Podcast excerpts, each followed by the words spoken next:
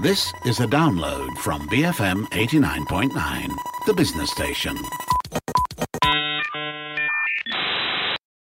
Good afternoon. Welcome to Earth Matters on the Bigger Picture. I'm Juliet Jacobs. It's another episode of Biodiversity for Malaysia on Earth Matters, our ongoing series which wants to get everyone on the same page when it comes to biodiversity matters, all the issues surrounding the Convention on Biological Diversity, the post 2020 framework process that is, the 30 by 30 target, and more. So we know that currently about 17% of terrestrial and 8% of marine areas are under some form of protection, but that in many cases, the effect effectiveness of their protected status is in doubt. So this means that this new 30 by 30 target that we keep talking about, which is to protect 30% of Earth's land and sea by 2030, represents a significant commitment. But where are we, you know, when it comes to the talks about this right now? Joining me are Julian Hyde, the General Manager of Reef Check Malaysia, and Alvin Chelliah, the Senior Program Manager of Reef Check Malaysia, to give us a status update. Welcome, gentlemen. How are you today? Good. Thank you very much for having us. Fine, thank you. Glad to be here. Always a pleasure. Thank you so much for joining me today. So yes, um, you know, we started this series this series a few months ago. You know, talking about the thirty by thirty target. Maybe let's you know let's just uh, go back to the basics. Let's just explain that one more time. Can you give us uh, a brief update on this thirty by thirty issue? Uh, you know, some of the things that we've spoken about before. Yeah, let's just do a quick uh, rundown of those things. Mm, okay, so the 2011 to 20 was the UN Decade on Biodiversity.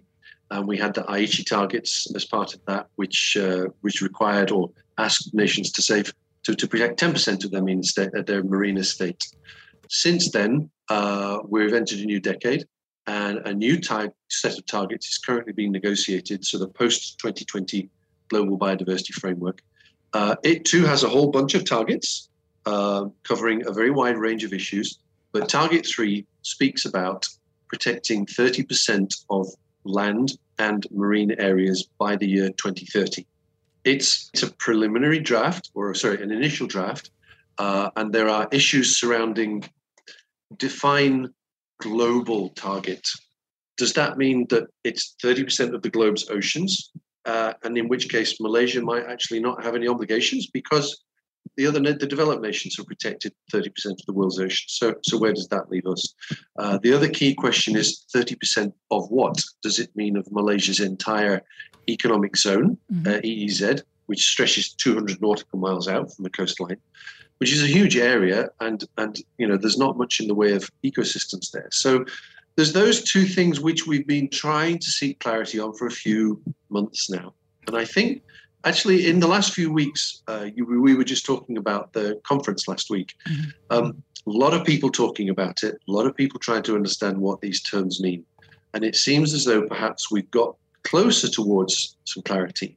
Um, and we, we might define the, the, the, global target of 30% as, as an aspiration, right? Mm-hmm. This is 30% is scientifically sound. Uh, scientists will, will say that 30% or even 50% or even 70% in some cases are good targets for conserving percentages of ecosystems to ensure their survival in the future. Let's start, let's start at 30%. So the target is scientifically valid. Um, but we don't really just do we really want to protect 30% of our EEZ when there when there isn't all that much there? So let's call the 30% a global aspiration.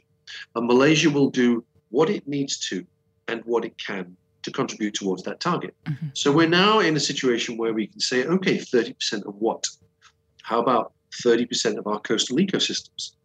Um, how about 30% of where these important, valuable assets are that give us these various uh, uh, ecosystem services that we'll rely on? So that makes it a much more realistic target. It makes it much more visible and much more achievable, I think. Um, and it brings us towards other areas in which Reef Check Malaysia has been working, mainly connectivity between different eco- ecosystems. But even more importantly, where Alvin's more involved, is in looking at how we better manage those very coastal ecosystems that we're saying we need to protect. Mm-hmm. And Alvin, you're of course, you know, heading up the Cintai Tioman program, right, uh, for Reef Check Malaysia. You want to just tell our listeners a little bit about that? So the Cintai Tioman program was uh, initially started off to build resilience, both ecological resilience and social resilience as well. So we wanted to look at what are the local factors that are impacting the reefs and the community on the island and try to find solutions to these problems. Yeah. So, for example, uh, the local stresses to the reef would be things like um, trash, like uh, bad tourism practices, things along those lines. And with the local community, it was uh, whether they were unskilled, you know, whether there was lack in certain training that they required to get uh, better jobs or to be involved in uh, management and decision making on the island. Mm-hmm. Okay, all right. So I just want to talk, uh, go back to that 30 by 30, right? So I guess, you know, it seems clear that the problem with this target is a lack of clarity, right? That's what, uh, Julian, you were saying. Um, yes. Well, so you know, what is your view on it then? You know, what what does this global thirty by thirty target mean? Thirty percent of what exactly? Well, I'm sure I'm going to get in trouble with colleagues uh, when I say something like a lot of the, the the sea off the east coast of peninsular Malaysia is a kind of a sandy plain at 40, 50, 60 meters. Um, there isn't a lot of a lot there in terms of habitat, coral mm. reefs, and so on.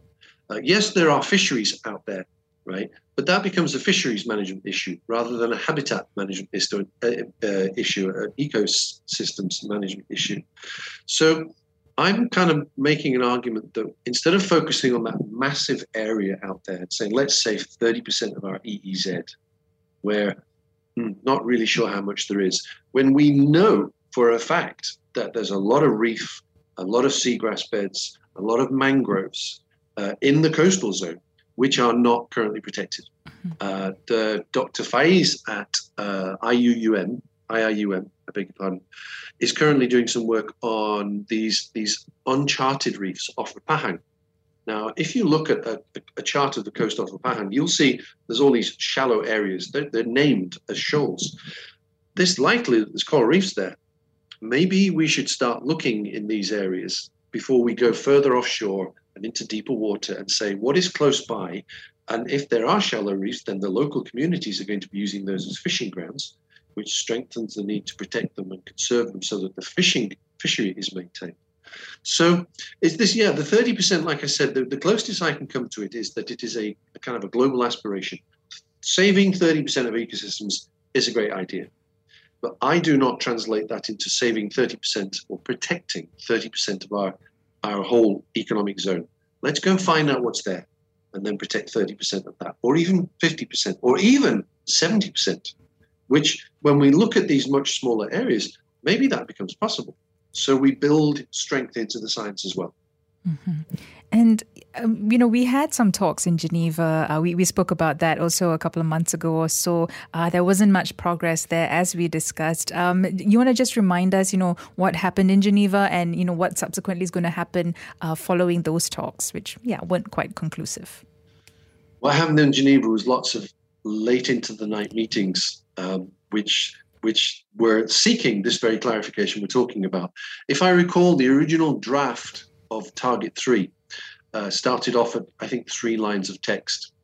And by the end of the meetings in Geneva, it was something like 30 lines of text as, as nations uh, used their prerogative to say, I want to put that piece of text in brackets. And in the CBD process, that means something. It means that I disagree with that and we need to change the wording. So it just got longer and longer. And it turned out to be a whole paragraph. So I, I think that, that that's, that doesn't tell me that nations are disagreeing with each other that tells me that there, again, this word clarity, there's lack of clarity, people are not sure what it means. Um, I think from Malaysia's position, there was a strong feeling that signing up for this target would would would sign us up and, and uh, require us to protect 30% of our marine areas. And understandably, there was reluctance in the ministries. You know, I, I wouldn't want to sign up for that mm-hmm. target. Mm-hmm. Um, I, I, don't think it's realistic for Malaysia to achieve that. I don't think it's necessary to achieve it. That's why I'm arguing for this this idea that let's look at where the coastal ecosystems are. So that was the output of Geneva, and because of the lack of conclusion there, there is another round of talks planned uh, for late June mm-hmm. in Nairobi. So it's another round of the, the the working groups where they're going to try to unpack all of these issues and say what exactly does it mean. Um, I've had various meetings with uh, with with people, with various stakeholders in the last few weeks, including one of the leading proponents of the 30 by 30 campaign, okay. and they have said to me that look, 30% is a global target. And like I said, aspiration. Mm-hmm. We're not asking individual nations to protect 30% of their ecosystems, uh, EEZ. So I think that clarity is emerging. And fingers crossed, you know, in Nairobi, this idea can become more clarified. Sorry, repeating myself, but it can become even clearer and we can perhaps reach a final version of the target. And before we move on, let's not forget target three is but one of the targets. Mm. You know, there are multiplicity of targets, and other targets require similar negotiations. Uh, like one of the targets, I think target one says we will we will we will restore 20% of our damaged ecosystems. Well, well, my question would be number one, where are those ecosystems? And two, where are the damaged bits? So that we can work out what the 20% is. So there are issues with some of the other targets as well. Mm-hmm. And I guess you know some of these targets seem a bit arbitrary, and and like yeah, how do we define it? Isn't it? How do we come to some sort of conclusive um, um, actual action? La? I remember in the last interview you said we should have you know been doing this ages ago. We need action now. Where is all of that actually you know happening?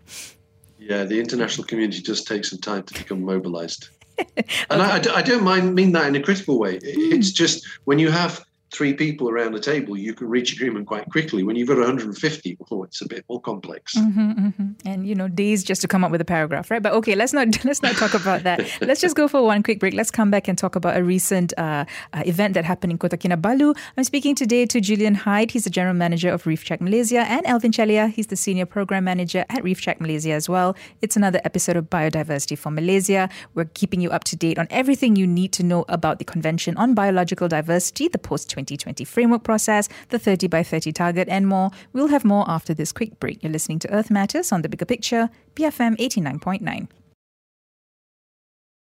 Welcome back. This is Earth Matters on the Bigger Picture. I'm Juliet Jacobs. It's our monthly episode of Biodiversity for Malaysia, our ongoing series which wants to get everyone on the same page when it comes to everything biodiversity, the issues surrounding the Convention on Biological Diversity post 2020 framework process, the 30 by 30 target, and more. Joining me to do that are Julian Hyde and Elvin Chelliah. They're both from Reef Check Malaysia. Julian is the general manager, Elvin is a senior program manager. Uh, thank you again, gentlemen, for joining me today. So, before the break, you know, we were talking about all these sorts of of um, uh, issues about what is 30% and all of that. And I understand, Julian, you were recently at the Asia Parks Congress in uh, Kota Kinabalu. I think that was at the end of May. And uh, some of those questions were also discussed there. Before we get to the discussion, maybe you can just tell us what that meeting was about. Um, and yeah, was there much interest in looking beyond the 30% number? Yeah. Um, the Congress is um, a, it's a periodic meeting of people involved in managing protected areas. Um, so it was a great opportunity to meet some of the people uh, behind the scenes, as it were. You know, one reads publications by individuals, and then you have a chance to meet them at, at one of these things. So uh, it was a great networking opportunity, if nothing else. But it also was an opportunity for people to to get together and discuss these very same issues. So there was a lot of talk about 30 by 30. Mm-hmm. Um, there was a lot of talk about governance issues. Uh, governance is talking about you move away from management. The management is the day-to-day function of patrolling and enforcement and conservation activities, but there's much more emphasis being put on the on the on the idea of governance now. Um, governance is is defined really as the decision-making process. Who makes the decisions and who's involved in that, and how transparent is it? And there are there are growing calls to make governance more transparent which again is, is what Alvin's working on. The other thing that was much discussed, uh, very interesting, was was what's called IPLCs, which is uh, Indigenous people and local communities. Um, and there is also increasing moves to have them have a play a bigger role in conservation because they are seen as the natural custodians of the land um, and they are seen as having the greatest interest in seeing it conserved. They're also the ones that know most about it in many cases. Mm-hmm. So there were those two big issues that came through very clearly from the conference for me was of governance and the role of local communities. And that is exactly what we're trying to do on, on Tioman, which is to address those two issues. Mm-hmm. Does it bring some um, issues into play, I suppose, you know, when talking about the role of IPLCs, when talking about governance, uh, yeah, what are the issues that come up when we talk about those things? From the Malaysian perspective, um, our governance is very much top down. Mm-hmm. And so the key issue, and I let Alvin talk about this, he knows way more about it than I do, but the key issue becomes how do you involve all of these other stakeholders and make governance more transparent and more widespread and more equitable? Um, there are things you can do. There are systems and standards in place, uh, particularly one called the IUCN Green List, mm-hmm. which is what Alvin's working on on uh, Pulau Mm-hmm. And uh, yeah, can you talk to us a little bit, Alvin, about the IUCN Green List um, of protected and conserved areas? I mean, maybe you can explain what it's all about first and how that's uh, coming to play in Tioman. Okay, so the Green List is basically a certification, you know, to say that this location it is working towards improving conservation outcomes by ensuring uh, management and governance are fair, just, and equitable, uh, as well as participatory. So it's basically it's for sites that are already uh, protected areas. It can be land or even marine. Mm-hmm. But to say that the way it is being protected and managed is what we are, what we want. You know, it's involving the, the different stakeholders, listening to them, and getting them involved. Okay. And I know that, you know, you guys at Reef Check, you're strong proponents of co-management as a strategy, right, for marine conservation, especially within um, marine protected areas or uh, MPAs, right? Um, what would a system of co-management actually look like? Um, so basically, like what Julia mentioned earlier, right now what we often see is a top-down management approach where um, the rules, the decisions, everything is set and decided by the government, mm-hmm. and it is just enforced on the ground. Uh, and the people that actually live within this marine protected areas or uh, national parks, whatever, they have to just follow and listen to what has been told.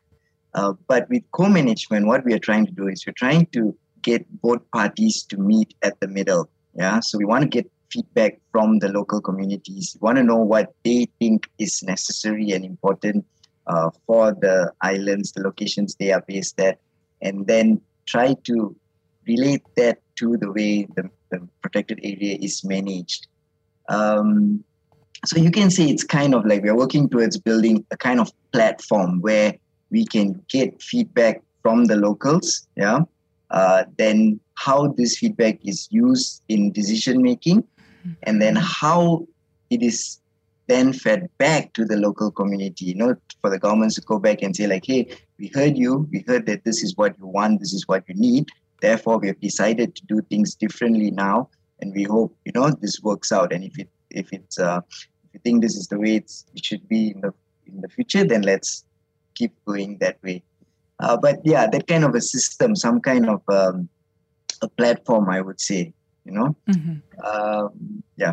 Okay but of course um, there are challenges i suppose right when it comes to this sort of participatory management. Uh, what are some of the issues or challenges with establishing something like this? I would say the first thing is trying to identify what are the roles that the local stakeholders are going to play yeah because uh, you know they have only certain training certain background so uh, we need to we need to be able to identify and say like right these are the roles where we can get the local communities involved in management.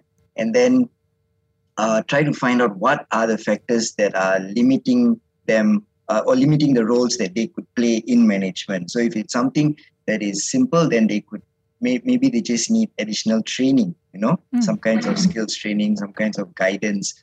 Uh, the other big problem would be uh, when it comes to different jurisdiction. So certain times, like for example, the marine protected areas in Peninsular Malaysia, it's protected under federal government, but everything that's happening on land is under state government. So it's getting the different agencies, the different government bodies to uh, work together towards a shared goal. You know, so if the national, if the the federal government has this um, targets, right? National targets, but are the state governments working towards those same targets? If they're not, then you're going to have a problem with getting the different stakeholders uh, working towards that that one goal in one direction. So that's a, a, a quite a big issue that we face uh, certain uh, oftentimes. Ah, that famous federal state split. Yeah, we hear it so often uh, happening, uh, such a hold up in so many discussions. Um, and of course, the local communities play an important role, right? Um, the thing is, um, as we as we discuss all of this, we are losing our biodiversity. There are real impacts being felt, and I think especially following COVID, right? I mean, that was really such a wake up call. You know, so many lessons from there. Maybe you want to talk to us a little bit about that. You know, how yeah, some of the lessons that we've learned from you know this, this these years of I suppose uh, inaction or or not quick enough action. I think the COVID pandemic and the lockdowns kind of highlighted how important it is to involve the local communities that are on the ground in conservation efforts. Because, uh, for example, on Tioman Island, where we had a whole team of islanders who were already trained to do a lot of the uh, activities, you know, things like ghost net removals or the monitoring of uh, the coral health and things like that, it was not as badly affected as other locations where people depended on external help. You know, because mm. people couldn't get to the island, there was restrictions with crossing state boundaries and things like that.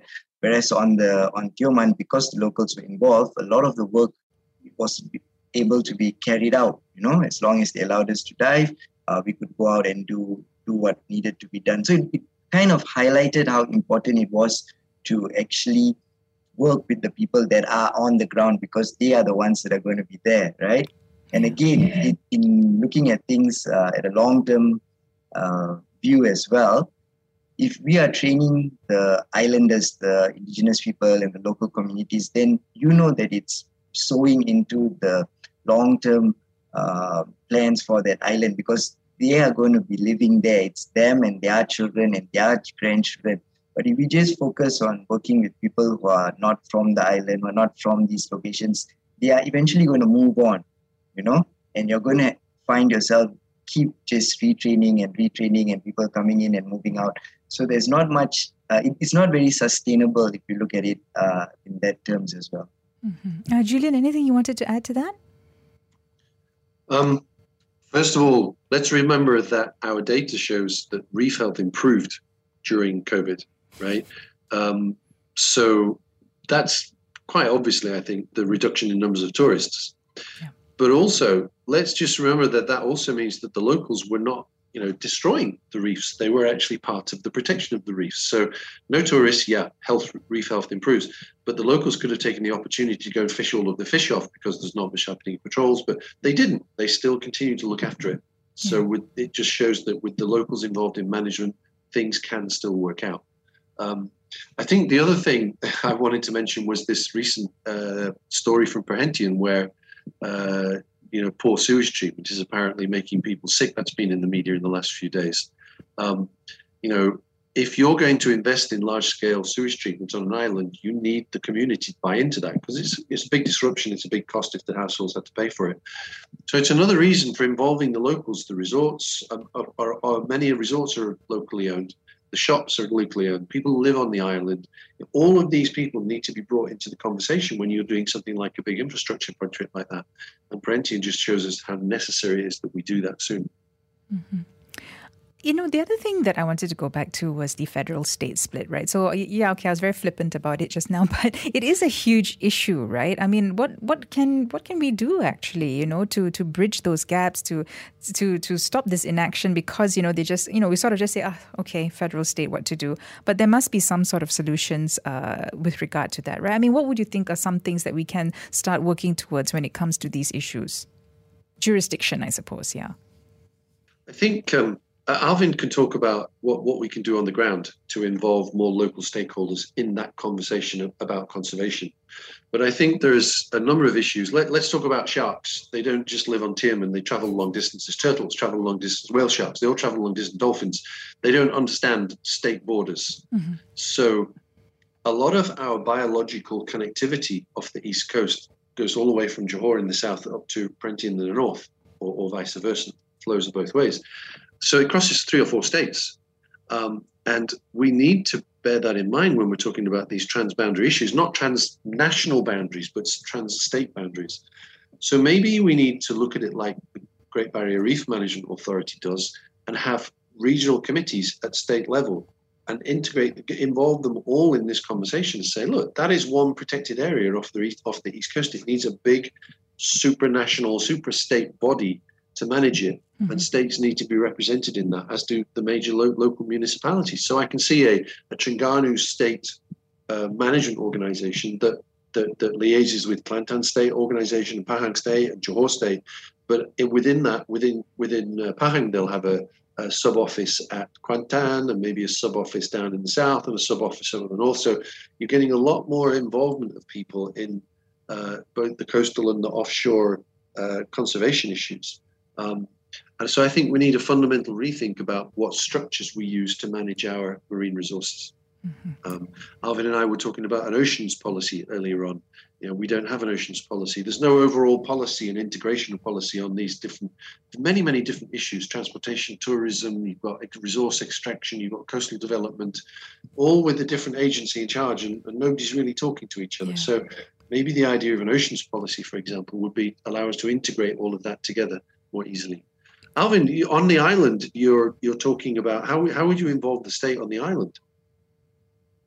So, you know, like what Julian mentioned earlier, national ocean policy, that is something that is very good because it will focus people on a set of like approved goals, objective, governing principles, you know, things that um, are approved and agreed upon uh, by different stakeholders. So that would at least guide people along a, a proper track. Whereas now, everyone I mean, deep down, state, federal, they all want the best for the places they are managing and governing, right? But sometimes it's just everyone working on their own, working in silos, not understanding what the other party is trying to achieve.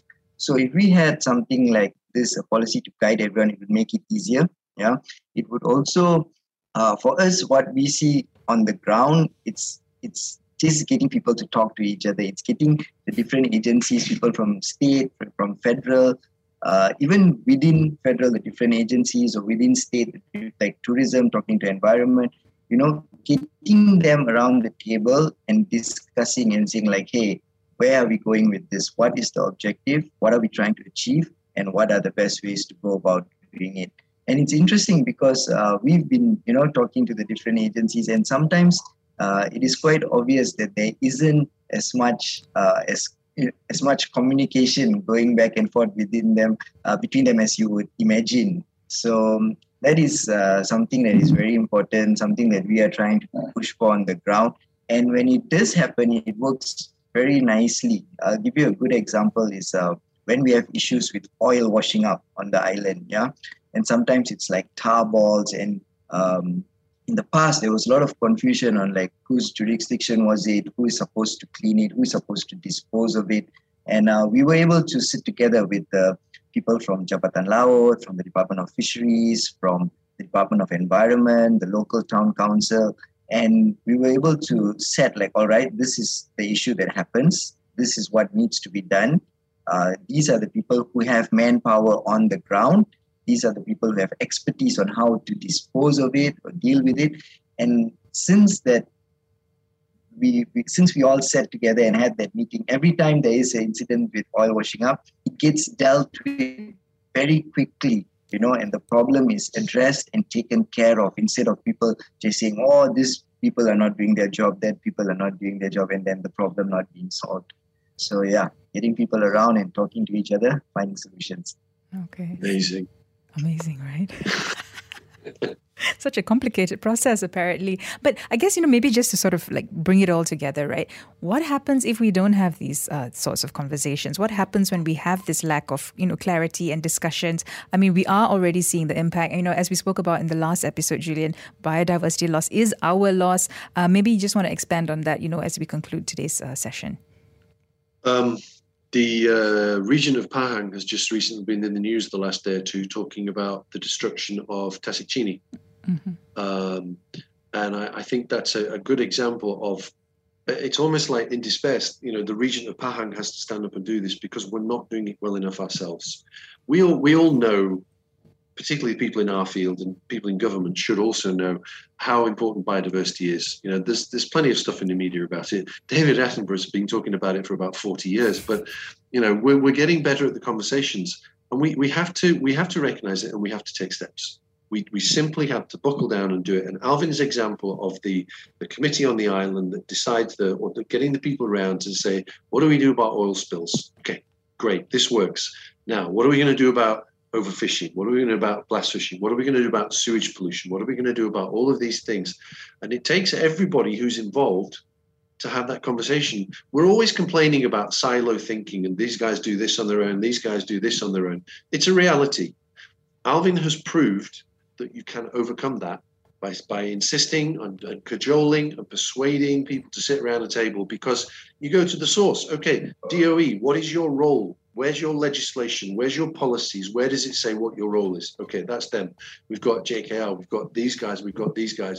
And Alvin was able to put that together and take that jigsaw and put it together and say, these are the people who are involved. This is all of their roles. Let's agree that we're going to do this. Now, all we have to do is do that for all of the other issues that we've got on the islands. But it's possible. Did they train you for that in uh, when you were doing marine biology, Alvin? I'm not sure. Alvin is largely self-taught. yeah, it was quite a shock. uh, simple conversa- uh, conversations, conversations on conservation, as you guys you have go. your series as well. Um, yeah. yeah. and of course, you know, as you know, when we spoke to Effendi and, and Gillian last uh, last month as well, you know, uh, real life impacts of biodiversity loss. You know, it comes to food security and our food sources yes. being impacted, which is a huge issue that we're facing now as well, isn't it? Yep. So lots yes. at stake. Um, I mean, uh, well, just to conclude, uh, gentlemen, you know, Alvin, you are of course working in Tioman. I mean, if anyone's interested to to find out, uh, you know, more about the program or the work that you're doing, what's the best way that they can do that, or you know, can they get in touch with you?